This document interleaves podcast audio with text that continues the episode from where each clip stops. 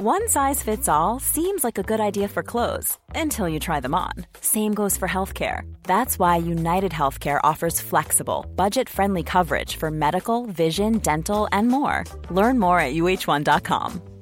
Jewelry isn't a gift you give just once, it's a way to remind your loved one of a beautiful moment every time they see it. Blue Nile can help you find the gift that says how you feel and says it beautifully with expert guidance and a wide assortment of jewelry of the highest quality at the best price. Go to BlueNile.com and experience the convenience of shopping Blue Nile, the original online jeweler since 1999. That's BlueNile.com to find the perfect jewelry gift for any occasion. BlueNile.com. Hey, it's Ryan Reynolds, and I'm here with Keith, co star of my upcoming film, If, only in theaters, May 17th. Do you want to tell people the big news? All right, I'll do it. Sign up now and you'll get unlimited for $15 a month in six months of Paramount Plus Essential Plan on us. Mintmobile.com slash switch. Upfront payment of $45 equivalent to $15 per month. Unlimited over 40 gigabytes per month. Face lower speeds. Videos at 480p. Active Mint customers by 531.24 get six months of Paramount Plus Essential Plan. Auto renews after six months. Offer ends May 31st, 2024. Separate Paramount Plus registration required. Terms and conditions apply if rated PG. Ryan Reynolds here from Mint Mobile. With the price of just about everything going up during inflation, we thought we'd bring our prices down. So to help us, we brought in a reverse auctioneer, which is apparently a thing. Mint Mobile unlimited premium wireless. Ready to get 30, 30, bit to get 30, bit to get 20, 20, 20, bit to get 20, 20, bit to get 15, 15, 15, 15 just 15 bucks a month. So, Give it a try at mintmobile.com slash switch. $45 upfront for three months plus taxes and fees. Promo for new customers for limited time. Unlimited more than 40 gigabytes per month. Slows. Full terms at mintmobile.com.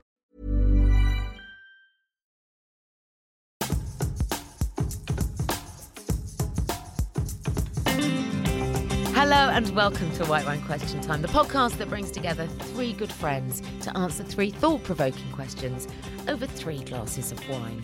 Uh, today, we're joined by a teetotaler in the form of one of my oldest muckers on the block. Doesn't sound sexy, does it now? really. Sorry, babe. It's all right. It's Melanie Sykes, who you'll remember from everything from Today with Des and Mel to Let's Do Lunch with Gino and Mel, uh, recently in the jungle, and most currently to be heard every Saturday on the glorious airwaves of Radio 2 with Alan Carr. because I woke up January the 1st and thought, right, I can genuinely now say I'm 50 next year and I'm no longer doing things that I don't want to do. Joining Mel is another Mel. It's her best friend and former agent, now turned author, Melanie Cantor, whose first book is called Death and Other Happy Endings and is out in June. I had a casting agent came over, and actually I'm now in a Dove campaign. So, and I am 61. And completing today's lineup, it's Dr. Louise Wiseman, a former GP who is currently writing Your Best Life, a doctor's secret guide to radiant health over 40. And she's about to become the resident medical writer for Frank, Melanie's brand spanking new magazine. Only end up with the people that you should be with at the end of the day. Yeah. So, Or you I end think up with the people you shouldn't be with, and then you move on. Yeah, well, I think you move on. Well, it's Yeah. been getting quicker and quicker for me. Next!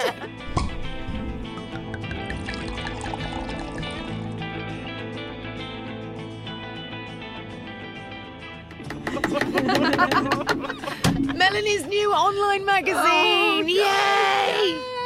Which launched on Monday, and please, it's it's Frank dot It's thefrankmagazine.com. thefrankmagazine.com. Tell me, Mel, tell me why and what's it for? Right. Well, it's a, it's basically um, a friend of mine came to me at the beginning of the year and suggested that we start a magazine for forty plus women. Something that really spoke to What, us. three months ago? Yes, You've done this in under three Yeah, months? Yeah. Oh, my Um, And obviously, it's a role. I mean, I'm editor, and it's a role that I'd never experienced before. But I think everything that I've done up to this point has kind of um, given me the tools to do it, actually. And I've slotted into it, and I'm loving what I'm doing. Um, just just organising the whole thing, getting people to write for it, organising photo shoots. I mean, we did a fashion shoot recently that I organised, and it was the first time I'd not been in front of camera, but I've been in t- uh, photographic studios since I was 19, for 30 years. And all of a sudden, I was there to oversee a shoot. And I can't tell you how comfortable I felt, like more comfortable than I've ever felt being photographed. Really? So I found my little niche. But the magazine is for women over 40. We're covering health, fitness, well-being. We've got motoring section, we've got travel, and it's and even our models are 40 plus. We're not having that thing where you buy the magazine and they're all in the 20s. And it's not that I love looking at beautiful pictures of young women. It's great.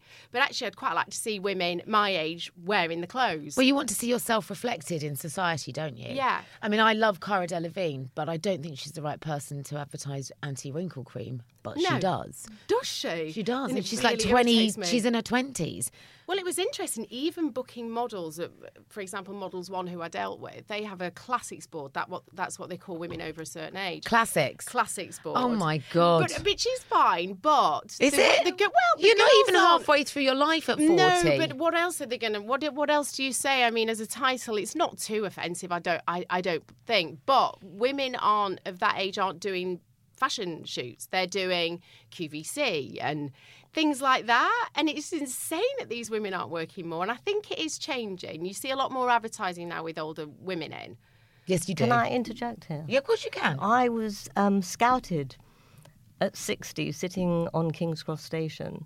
I had a casting agent came over, and actually, I'm now in a Dove campaign. So, and I am 61, as we- as we've established. Oh my goodness. So when I turned Billboard. 60 she's a Dove model. no, I, I- yes, Melanie. I know. I thought. I So thought when she told me, I was like, yeah.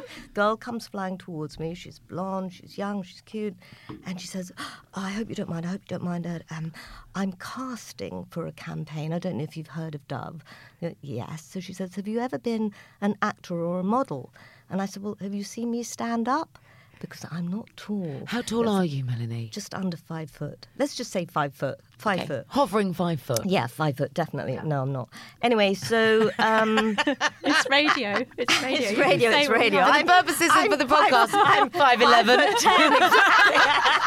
And actually, while you're at it, Yeah. oh gosh, look at me in my slender size six dress. oh, Mel, you've chucked on some weight. Oh, now that's a bit below the belt. Of course, it's, I'm just talking about things that are never going to happen. well, I'm actually on. I know for sure that I'm on billboards in Sweden. I'm big in Sweden. Fantastic. She's big. Don't know about anything else. And and Louise, again, you've you've all you know this is a common ground that that all of you share is that you're trying something new. You're pulling away from the old and stepping Yes. into the new. You've Yes. stopped seeing patients. You've Yes. decided you've dedicated all of all, all of your experience as a GP to writing for women Well, of it- a certain age. It didn't start out quite like that because I was going to write a novel, which I wrote half of, and all my colleagues were worried I was going to put them in it because it was a medical thriller, and I haven't, I haven't finished that. But I decided um, a couple of years ago that I needed to put my medical hat back on because I'd been at home with the children and they were older, and so I thought all my friends are asking me if we have wine or coffee, what do I eat? What do I put on my skin? Does this work? How will I get younger? All these questions, a lot of which I might have known part of the answer to. And I used to say, like, I have to charge you money here, you know, because it was so recurrent that they kept asking Did me. you really charge them? Of course I did Oh, good. charge them. checking. you don't know me yet. This is after a few bit drinks. mercenary. No, of course I didn't. Of course I didn't. So I thought, what I'll do is I'll write all the stuff that people used to come into me as a GP, women mainly, would come into me, ask me something. There might be a quick answer, but then I'd scribble them a list of go and read this, look up about this supplement, read about this, or whatever, and send them home with it. Maybe I could put all of those scribbles into a book, the things that the doctor doesn't have time to tell you now in an eight minute consultation. Mine used to run to about 25 minutes, but that's a whole other story.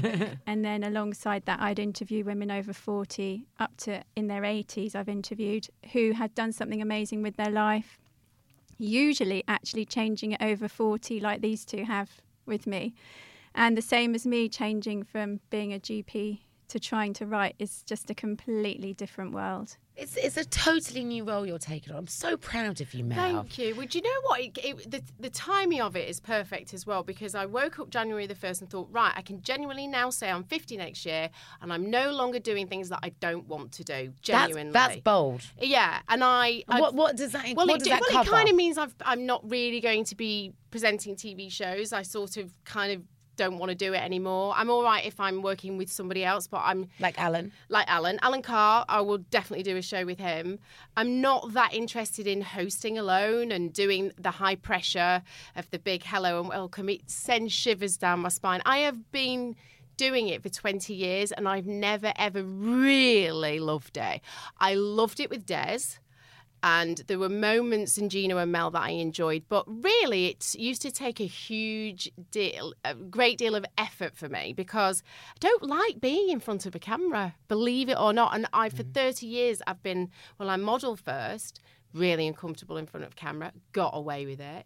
Then got into TV, got away with it. And I know people genuinely like to see me and they do, but I wasn't loving it. And I think you get to this stage where you've got to love what you're doing. Yeah, I think you earn the right at 50 to decide what works for you, for sure.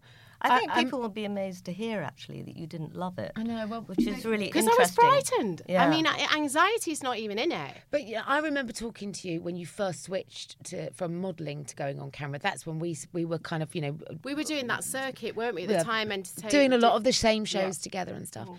And you say, "Oh, don't you find that like when you have to do a piece of camera, you feel sick?" And I'd ah, say, Oh, "No." You remember me saying that? Yeah. Oh, Oh, babe, God. that's and not sh- changed. Yeah, and and it hasn't changed, right? And, you, and then you'd say, "Don't you find like the scripts, you know, and like the throw into breaks and stuff?" And I'd say, "But and I've all these years on, it still It's has. still the same. But now You've uh, not settled into it. No, I It's- never Do you feel like it's a bit like oil and water? You're just not meant to be. I'm just. I, Well, I, would argue that you are, by the way. You're brilliant on camera I agree. now. No, I no, that's the thing. Nobody's There's- I know, and everybody says like that, and that's fine, and that's really good, and that's why. That, And that- and they're right. Yeah, no, and You it's are fine. good. Uh, no, I think I think I I um I, I think people watch me and connect with me, and that's good because I I'm there. But as a presenter, I'm not sure I've got the skills for that. But I can talk to people and touch people in a way. I think what's fascinating about it and what's really interesting for people to hear is the fact that you can feel the fear and do it anyway. Yeah, say. oh, well, I it's was doing really important that people know that sometimes it's not easy what you're doing, No. but if you can actually get past it and pretend like you feel okay and pretend like you're relaxed, that's quite a skill, and it's a skill in a way that we need in life. The big thing for me regarding the magazine, as, a, uh, as well as wanting to spread the word and make women feel amazing to the, to their dying day, is that I actually, for the first time in my life, am promoting something that's not me. I can't tell you how good that feels. You know, I'm so bored of exploiting myself. Oh yeah, that sounds terrible. but I kind of hear you. but it is. I mean, don't get me wrong. I've got a yoga range coming out this year. but, and, and I and I. Still up for a bit of exploitation. Can you believe we've not even got to a question? know. I was just thinking that. Um, first question, ladies. Melanie Cantor, you have written a very insightful article on rejection for Frank magazine, Melanie Sykes' new magazine. And I thought that threw up some really interesting questions because rejection is a necessary evil in life. It hurts, but it often provides some of our most valuable life lessons. So, in your experiences, what's it taught you? I suppose the biggest, I mean, we all have small rejections that we kind of get on with and deal with. And I think when you're younger, you're a bit fearless and you just carry on. Uh, but when I gave up being a super duper agent and became a novelist, I did make the assumption that it would at some stage happen. And it didn't. And I got rejected time and time and time again. But the first time was really, really tough. I thought I'd never get up again. I really? Just, yeah. But I you're mean, an agent. You've listened to no a lot over the years. I On behalf of your clients, you know, Exactly. you know that the odds are that, that you're going to hear no more than yes. But if I'm really honest, I was uh, I was a successful agent for successful people. So I always knew that success would come along, whereas I was a no one as an author, and I was treated as no one as, a, as an author. You know. Mm-hmm. So when you got that first rejection, you say you, you didn't you So what happened How- was it actually the, the point was I suppose it felt really bad because I did get picked up by an editor who was really interested and took me along a route and I was made to feel that this book was going to get published and told what the marketing campaign would be like and blah blah blah blah and then marketing didn't see it the same way so it got rejected. So I got rejected after being led along a route thinking it was going to happen. So maybe that made it worse. I don't know. I just think that the first major rejection is really tough, and you think you're never going to write again, you're never going to have another idea, and then you do. Then Mm-hmm. you pick yourself up and you write again. And you, you know, you have you this try and, again. and you try again, and then you get rejected again. And actually, it becomes easier getting rejected, and you realize that the only thing you have to do in this life now is write. Because if you weren't passionate about writing, it's too painful. Point is, the rejection's tough, but the actual writing process is mm. wonderful. And then, the beginning of last year, February of last year, I finally got myself an agent. And when the email actually came through, I kind of read it. You know, I really like you, blah, blah, blah. And I was waiting for the but, because it was always, yeah, I really like but. And, and the but didn't come, and I cried. Oh, Melanie, it's. It was amazing, and I have to say, um, I'm working with so Felicity Blunt is my agent at Curtis Brown, and she came up with this Great title. agency as well. and I got the best agent. That's the whole point. Is that maybe I do believe this, but I think there's a time for everything. Everyone has their time. Everything has its time, and hopefully this is my time. So, and this is the right book of all the books that I've written. I'm so proud of this, and I think that's what you, the book that goes out there into the world. You want to be really proud of, and I am. It's just, it's been a really great experience working with my editor Susanna, and the, and it's being published in the states as well. So the editors over there, well just been, it's done. been so exciting. Yeah, Actually, what you've learned is persistence through your own experiences of rejection. absolutely, and that failure's okay. Did it make you look back on, on, on looking after clients like Mel, who, when you, you know, I mean, I know when my agent phones me, and my agent's called Melanie, just for the sake of throwing in another Melanie to the pot. I know, I can tell just by the tone of her voice when she calls me and it's bad news. I just know. Yeah. And and not she and she tries so hard to do it as wonderfully as possible. Yeah. Um, and really does try to, to roll it in glitter, but you just know. So that can't have been easy, being the being the messenger that has to pass on the, the dismal news all the time.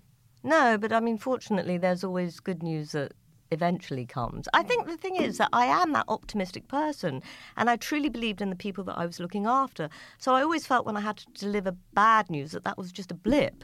Melanie, time. can I, can I just interject? the yeah. biggest bit bad news that she ever had to deliver to me, you won't believe this, in Go all on. my 20 years of being in the TV industry, we filmed a series, six parts, ITV, Saturday night, Shiny Floor, me and Mark Wright, all I in the bag, this. done and dusted. my man can. That's right. Melanie rings me. They've decided not to run the series. Now I've had pilots not go to series. I've had, I've had, um, yeah, you've had, I've had various things happen. I've never filmed an entire series of a show that will never see the light of day. And the weird thing is, I wasn't that upset about it. I don't know if you remember my response. That's oh, because I. Well, you, oh, because you were amazing. I was amazing. The way I broke that to you, it was like, hooray! But, for me, they decided. no, I, I just thought I don't want something to go out there that they don't like. Yeah. that's counterproductive for me. But I just thought. Oh right, okay, wow. Well, I got, I still getting paid though, Melanie. Yep, we're still getting paid. Fine, brilliant. You know what? At, least a crap product isn't going to go out there that Yeah. I'm uh, that I'm hosting. But that was the biggest news I've ever been given. Well, I think that was probably- that was Melanie. Yeah, that was pretty It was quite news mental. I mean, have you ever had to tell somebody No, that the entire no. series that you just filmed, hours of anxiety, by Yeah. the way? Yeah. yeah. Yes. Remember this? This wasn't an easy gig in any way, shape, or Hmm. form. I mean, there you Yeah. go. So yeah, so that was. I just thought I'd tell you that little story. It was quite Thank mad. Well, I, mean, I yes. mean, it was impossible to travel through life, certainly in our game, and not be able to say you've never been exposed to rejection. So, so how's how's that formula I formed tell you itself what, with you? with me, and I think when I modelled for eight years, you do eight castings a day, and you're probably rejected from eight of them, and you might get one in a week that you might get the Yeah. job of. And from 19 to 25, I can't tell you how many times I was rejected in in um, by photographers, and you suddenly just go, "It's not me." There's always somebody more beautiful. There's always there's you're not right for the job. If I don't get something, I genuinely think, well, I'm not right for it. So that therefore I didn't get it. So I don't feel rejection. You don't? No. But that's amazing that you feel this terrible anxiety about doing something you're really good at, presenting. and yet when somebody says, we don't want you, She's you're like, no worries. Lovely to meet you. You were What's wrong with you, woman? I don't know. I learned. I learned. I learned to deal with rejection because I was getting so much of it. Hmm. I think that's true. The more you get of it, the, I more- had the more it, you like I get. say. I mean, you, you're going for eight jobs a day when you when you're at your busiest, and you might actually not get any that day. And you're like, okay. And I know it's always based on what you look like. So again, I had to deal with that, and you just go, I wasn't right for it. It's fine. Yeah. And so, yes, it was quite good training. You definitely really become on. a bit of an armadillo the older you get. Yeah. Oh, without doubt. Without doubt. I mean, my, my son had his first taste of rejection recently, and I had to sit him down and, and talk about rejection. Yeah. Okay, you know, like, you know, this is life, and unfortunately, mm. there's loads more of this to come. But the, actually, how you deal with it is what what makes you Stronger. yeah. And when you look back, and it's what for a makes you the reason. person that Yeah. you, you you really can be. Yeah. And you've got to find the positives and the lessons in it because um, I don't ever think of it as failing. I think of No. it as learning. exactly. And and so and he was like, "Well, But yeah, I but you, actually- you but you don't get rejected, mum." I said, "Are you kidding me, Ben? you know, ninety percent of of the work I go for is a no." So mm. I'm I'm surviving on ten percent of yeses, and those odds. If mm. you'd have said, if you said to any sane person if they were applying for a job, "Hey, here's the career for you. Do you want to be told no 90% of the time? Most people go, get lost. no, not for me. No. So, uh, you know, there, there's almost a sense of like, you know, self harm to what we do. there is. In as much as you're opening yourself up to hurt, unless you know how to manage that. And this must be something you, you, you've seen a lot as a GP if you've not experienced Oh, it yeah. yourself, Louise. Yeah, I haven't thought about the question from that point of view. I think you see how young people see the world, and it must be very difficult mm. these days with rejection, whether it's romantic, whatever. I think the pressure is different. I, I, I, th- I was trying to think about it from a career point of view, and I, I didn't really have it until I started writing, until I started doing my own thing, and then I thought. I just read all these books. This is what you've got to do. You've got to get an agent. You've got to do this particular path. You've got to have a social media following. And I wrote probably 10 letters out to agents at the beginning of last year. And the first rejection was the worst thing. And then by the fifth, you're like, I'm J.K. Rowling now. I've got five rejections. I'm going to get more, you know. And how many did she get until she got published? 24 or something, wasn't it? I know that Do might know be Melanie- wrong. Do you know Melanie that, J.K. Rowling? Because you I quote always, her in yeah, your exactly. Because people will always say to you, "Oh, don't worry, J.K. Rowling got And you get she got rejected 19 You get times. so I had fed 19 up. times. You And get she, and so she got an fed up with advance of two thousand five hundred pounds. Yeah. You get so fed up with hearing that, though. Yeah, people you say that. Nobody else knows anyone else writing. Yeah. So if you say you're writing, they say, "Oh, don't worry, it's okay, it's But J.K. Rowling." But don't, with rem- don't her forget, she was writing those books in a tea shop uh, because she yes, couldn't afford to heat her exactly. Yeah, but did you see that day. tea shop? It was a very nice tea shop. I always have this. Vinny, don't take the romance away. I always had The this- woman was poor. I know. I always had this image of some poor little cafe that stank of fat and all that kind of stuff, but it was really rather chic. But um, I mean, the thing about her anyway, with I'm doesn't her do. Let's have a go at J.K. Rowling. But the point is, she had an agent, and it was publishers that were getting that were rejecting her. For most of us, the first hurdle is getting, getting an the agent, agent, and yeah. that's really, really tough. Really, really tough. Then, of course, the next hurdle is getting a publisher. Then the next hurdle is, you know, actually getting readers and etc. etc. Oh, it never stops. I hear you. It doesn't stop. It's- Exactly. It, It doesn't to the stop. moment you think, oh, I'm, I'm in, I'm published. Exactly, you're like, No, you're at the start line. Yeah, yeah, And it's a marathon. yeah. It's a sprint. total marathon, and that's why you have to love it. Can I top you up?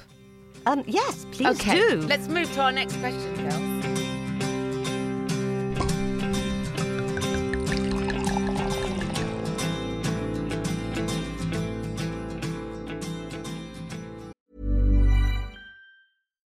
One size fits all seems like a good idea for clothes until you try them on. Same goes for healthcare. That's why United Healthcare offers flexible, budget friendly coverage for medical, vision, dental, and more. Learn more at uh1.com.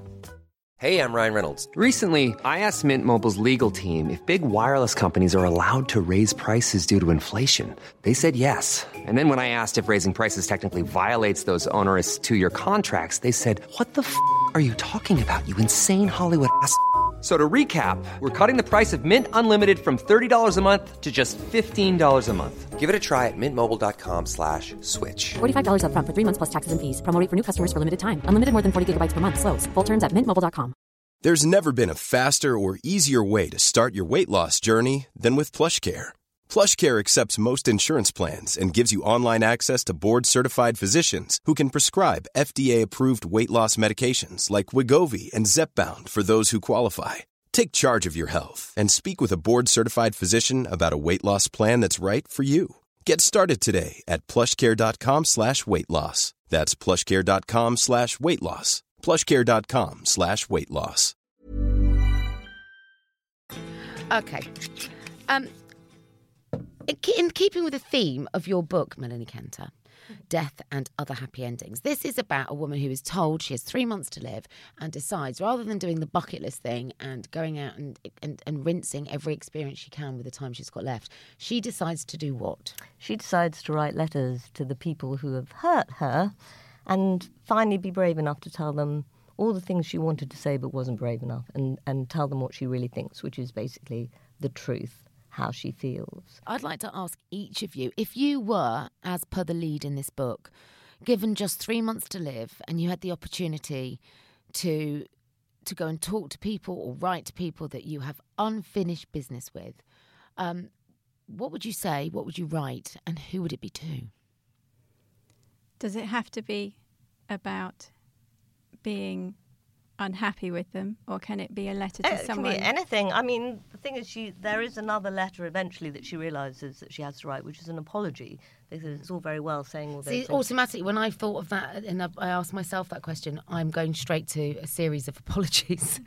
Like, almost a trilogy, really, um, of, of people that I would like to make amends with. Well, not even make amends, because that would infer that you've fallen out, but that you just would like to say, yeah, sorry. So, so it's, it's however you interpret the question, really. I'm trying to think. I'm honestly trying to think of Well, things. for me, I mean, that you- Melanie knows me very, very well, and I, I think as I go along, I'm a very honest person, so I don't feel like I need the threat of death in order to be able to tell people how I feel, because I've been doing it forever. I mean, I am very much.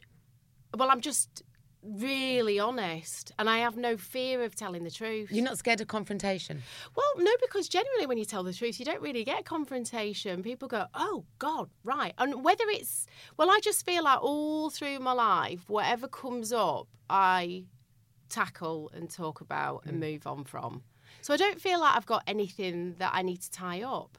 Really? Well, that- Honestly, honestly, don't think I do.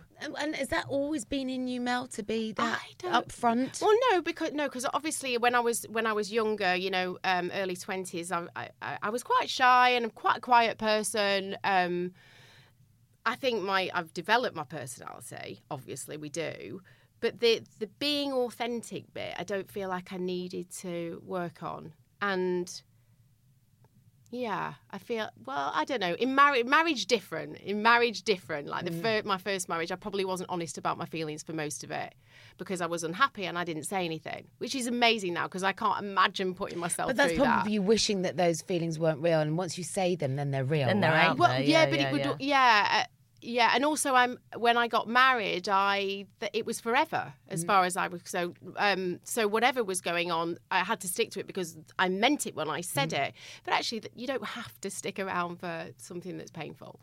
But in terms of girlfriends and things like that, all my friends say, you know, if you ask me if if they ask me a question, they're going to get my honest answer whether Mm. it will be painful or not painful and i have lost friends over it because i don't i don't soften my response to make somebody feel better if you if you want my advice you're going to get it and and if you want to take it that's up to you but Is that why the magazine's called Frank? Because probably you are. yes i mean it's the perfect name i am pretty frank yeah But I don't think there's anything wrong with that. no there isn't it, it, and it's good because you just I, I, I think it's terribly efficient actually because you're not you're not kind of Well- spending too much time but kind of saying half of what you really feel. It's like Yes. say it, mean it, own it, yeah, move on. and move on. And it's it doesn't have to be anything aggressive. It could just be a very simple scenario. Um, or, or somebody hurt me, or somebody says something. I'll go, listen, you know what? You really upset me yesterday because you said this, this, and this, and then you can have a chat about it instead of it festering and then your relationships start going to shit. And that can be with girlfriends too. So I'm just very, Melanie, can you think of anything? I don't know if we've ever had that, but I'm very think- straightforward, aren't Do you I? know what I'm amazed with you two is that you worked together for so long, and then Mel, you you left Melanie as your agent. She left me. and went to another Do you- agent. no, no, do but you retained your can I- friendship. no, That's brilliant. Yeah, but the only reason for that is is that when when people were calling Melanie for me, they're only calling for me. Whereas when you're in, in a bigger agency, they're calling for anybody that fits the bill, and your name's in the mix. Yeah. So- Yeah. It was absolutely fine. We worked together really, really well. We it was a There was great no- it wasn't- and I'm- I kind of felt that I'd done a really good job because she was poachable. so she got poached. That's like fine. Okay. It's absolutely and then I went back to writing. And that was fine. It was a really good interlude and there was no way I was going to let it get in the way of our friendship. That's lovely. No, So- and, and we, I said that to you, didn't I? Like, if I'm with this bit ends, but please let's not lose that. Yeah. Because I have had that in the past where agents have been so upset that I've moved on that they've ceased to be my friend anymore. And you mm. think, God, was our relationship about your twenty percent? Mm. Was that Yes, all it was. was? Yes. And you know, and, but the fact that you've disappeared out of my life suggests that's the case. But I think the reason why Melanie and I get on so well actually is, you know, we're both pretty direct. Yes, exactly. I, I, you know, I feel. I mean, this book is. I, I've also. I was actually. The point is, I was brought up that you had to know your place, you had to be polite, you had to be a good girl, all that kind of stuff. So there is that bit in me. Yes, but this is the antithesis but of that. this is the anti- like, this is hang like- on a minute, I've only got three months. Yeah, Listen. exactly. But this Yes. is this is about someone who is like that, who has just been the good person all her life, always wanted to just keep her countenance and be do right by everybody, And the actually, actually, what purpose has that served in the end? And I'm much more. I need to deal with this. Is really bugging me. I need to deal with this. So, in fact, this is kind of inspired by the fact that I did write a letter to somebody telling them what I really felt, and I suppose that went into my subconscious somewhere and came out as You this idea. So I did. Actually, you've walked the you've walked the walk as well as walk. talked the talk. Yeah, yeah. So I did write that How, letter. how did they respond? It was really cathartic. Well, they responded really, really well. It didn't. It. The most important thing for me is they now know how I feel. It didn't need to go anywhere mm. beyond that. So even if I never heard back from them, it wouldn't have mattered. I've written letters that I've never sent just to get it out of my head. But and uh, out of my heart. I, I think Yeah. that's really sensible exercise, actually. Yeah. Well, To- I think to write the to- letter to you I think wrote. it in. sometimes because they can be so it's like vomiting onto But the also, page. actually, if you yeah. if you did it as an exercise and went back and wrote that letter another two days later, and then another two days Yeah, you'd later, that realise- actually the letter would change very Yeah. differently, Like, yeah. dramatically. I would imagine. I once wrote an email. It was actually to my ex-husband. It was to do with the divorce, and it was very, very early on with emails. And it was when emails, you know, you'd put an email into Save or whatever it was, and the server would gather things up, and it got sent. no, you didn't send a draft. It was just, it was literally, it was that kind of moment of putting everything down, ah. everything out there, Oh. everything, everything, everything, anger, brain anger, dump. anger, and then you go back and you go right, take that out, yeah, take that out. take- yeah. No, it went. How did he take it? Well, I think the decree nisi came through very quickly. So it worked. no, no, no. Maybe was- just write it down on a piece of in a paper. way, I mean, it was unfortunate, but in a way, okay. So that was the truth. That really was how I Yes, felt. so it's you not a know, bad it was like, yeah, get on it. Let's deal with it, and we did deal with it. I think we did. Oh deal God, with that it. horrible sweat you have when you think. Oh my you God, it sent was something. awful. You look Well, it's doubtful. because you only you only end up with the people that you should be with at the end of the day. Yeah. So or you I end think up so. with the people that you shouldn't be with, and then you move on. Yeah, well, I think you move on. Well, it's Yeah. been getting quicker and quicker for me. Next. I'm, I'm nearing the end of. Uh, yeah, I'm, I'm past my forties now. Do you know what though? I think there's a sense in that. There's an intolerance that comes with age. yeah, yeah. Oh, That yeah. I'm like, you know, you're right. Why am I going to eke this out for another couple of years? Ain't when got time. I'm, Ain't I haven't got two years. I Sorry. No. I mean, what do you think when you get to my age? That's why I've been single for about I- six years now. have you really? Yeah, I have, and it's been really lovely. With, you know, n- nothing. No, nothing. No Honestly, date? No, no. Well, maybe the occasional date, but nothing really. And I mean, I'm not asking have you had have you had a full meal, but maybe a snack. no, oh, you should definitely. And definitely I'm snack. definitely not getting into this conversation. Shall we move to our final question? but seriously, Melanie, snack away. thank you very much. Little and often, I find.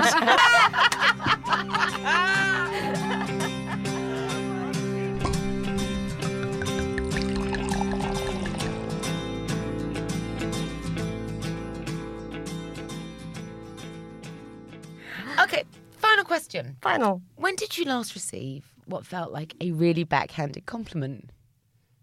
I, I get them all the time. Like, it's mainly on social media because people say things like, uh, "You look great for an old bird," and you're like, hmm, "I look great." Full stop. Exclamation point would have been great, but it's always for an old bird. No, Or- not always. No, I mean, Yeah. if I do get Yeah, those, yeah, yeah, if. I do get a backhanded compliment, Yeah, yeah, that's yeah. what it looks like. And and I get written about a lot as being a fitness fanatic, which I find a backhanded compliment also in a way because I'm not fanatical about fitness. I do it like I blow dry my hair every day. It's just what I do. Yeah. So I'm not fanatical about blow drying this bob, for example. It's actually a pain in the ass, but I do it every day because I have to. And exercise is part of my mental health.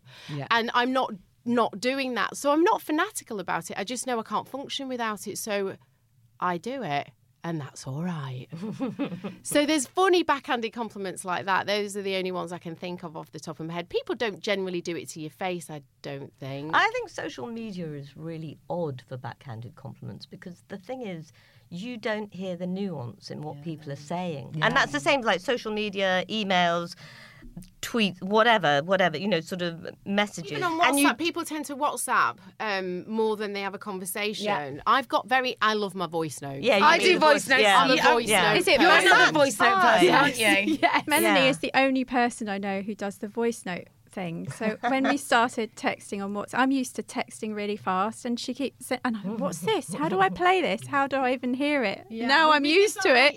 It's so efficient. I can't type as fast as I can talk. No. so I'd rather just But I, I no, love but that's a good thing because that's what I'm saying. Then Yes. I absolutely hear what you're saying Yes. without trying to guess what Because you're I implying. think, I think on, you know, yeah, inflection, exactly, on social media it can Yeah. be bad and so much then can You be can- yeah. miscommunicated and you have this responsibility to be careful what you put out there but you do want to be honest and you want to reach people so you're always going to offend somebody yeah, with you what have to you have a write tough hide. it's difficult as a Yeah, doctor because like- I have to yeah, toe got- the middle a line and I don't give medical advice on Instagram or anything. I'm trying to be motivating to women and I think that's the thing with the magazine. I didn't start on social media thinking that all these people would be writing you make me feel that I can do something. You've cheered me up. I didn't start didn't knowing that that would happen. I started it purely because I thought you had to do it if you were going to publish a book. I didn't know it would become this network of women who were saying, at 50, I've started weight training, I've changed my body. At 60, I've started a new business, you know, and I've got women I've interviewed who are working in their 80s and they are still communicating with younger people who they are educating about things and they're exciting to those younger people. But so it's That's the most natural thing in the world, Ida. Don't you think that everybody of all ages would interact and exchange But it information doesn't always and happen now, experience, does and it's it? passing on wisdom, lessons, Yeah. learnings, Yeah. advice. You know, from one end of the spectrum to the other. there's so much about it now, and the same with the, We, I mean, we've digressed massively same from thing- backhanded compliments, Yes, but. The but same thing with being a woman and having friends, though. If you have friends and you have a social support when you get older, you're going to live longer, you're going to be happier. There's more evidence now. So is that true? It's actually true. My God, I'm going to be like 150. I And think you also actually, having you know- friends of different ages. Mm. I mean, I had a friend, sadly, he's gone now, but he reached 100, but he was so full of wisdom. He mm. was wonderful. And then I have friends who are in their 20s and 30s Yeah, who I get Yeah. a kind of fearlessness from. And, you know, and they, they say to me things like, oh, you're inspirational, which I kind of don't want to be because that means I'm the old one. But that you know a what I mean? compliment? It's Yeah. like, yeah, yeah, yeah, exactly. Oh, you're really one. inspirational. I want a mum like you. Oh, okay. oh, yeah, I am old enough to be your mum. Fair enough. Um, but yeah, I think having friends across the board literally is just it's wonderful. And in fact, to be honest, I talk about the age. You forget the age. That's the point. Mm. Is you forget age. I really hope we can get to a point in our society. I don't know when we became so obsessed with pigeonholing people to their ages. I think I always like to look at people in their life stages. Yeah, people who, for who they are. Yeah. And that means, you know, have I just had a, a family? Am I just about to buy my first home? Have I got an appetite to travel? Those are those are the stages that you hit in life. Uh, I think age is but a number, Yes, exactly. just Exactly. just a number. Yes.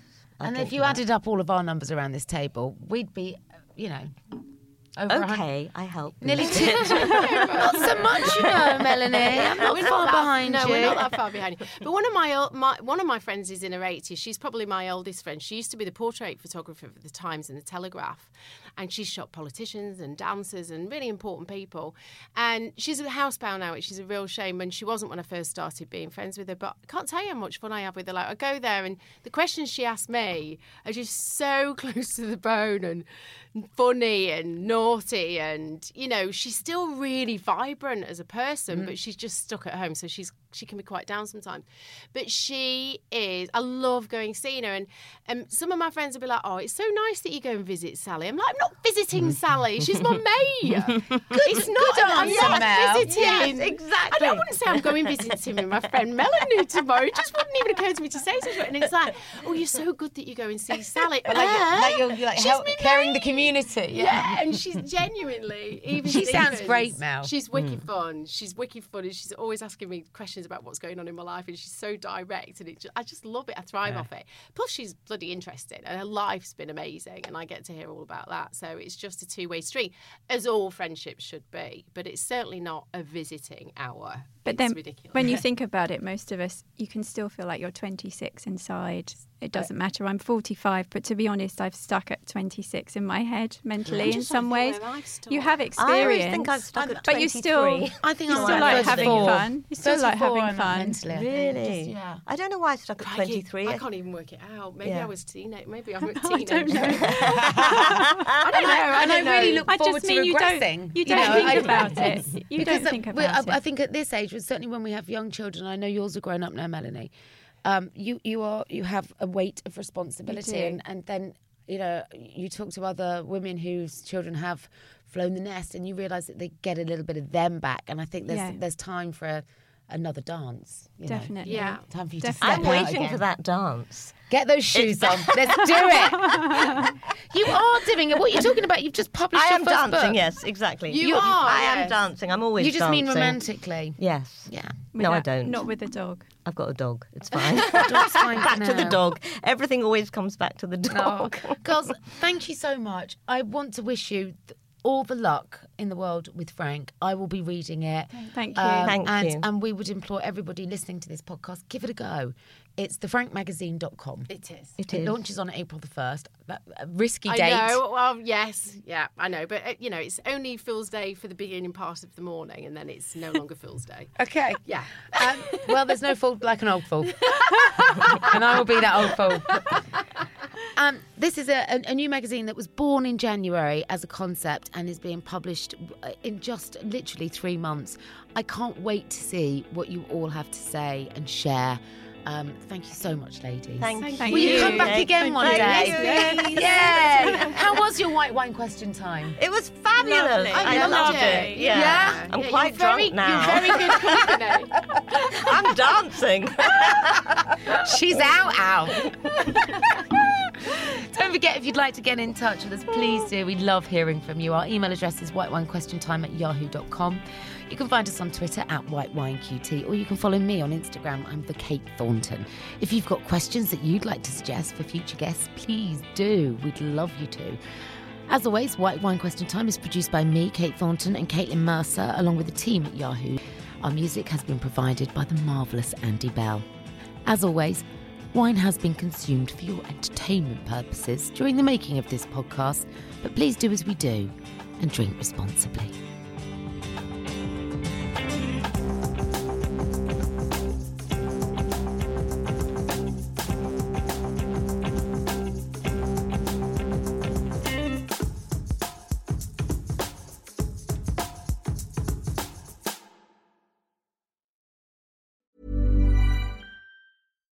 When we're on a budget, we still deserve nice things. Quince is a place to scoop up stunning high-end goods for 50 to 80% less than similar brands. They have buttery soft cashmere sweaters starting at $50, luxurious Italian leather bags, and so much more. Plus, Quince only works with factories that use safe, ethical, and responsible manufacturing. Get the high-end goods you'll love without the high price tag with Quince. Go to quince.com/style for free shipping and 365-day returns.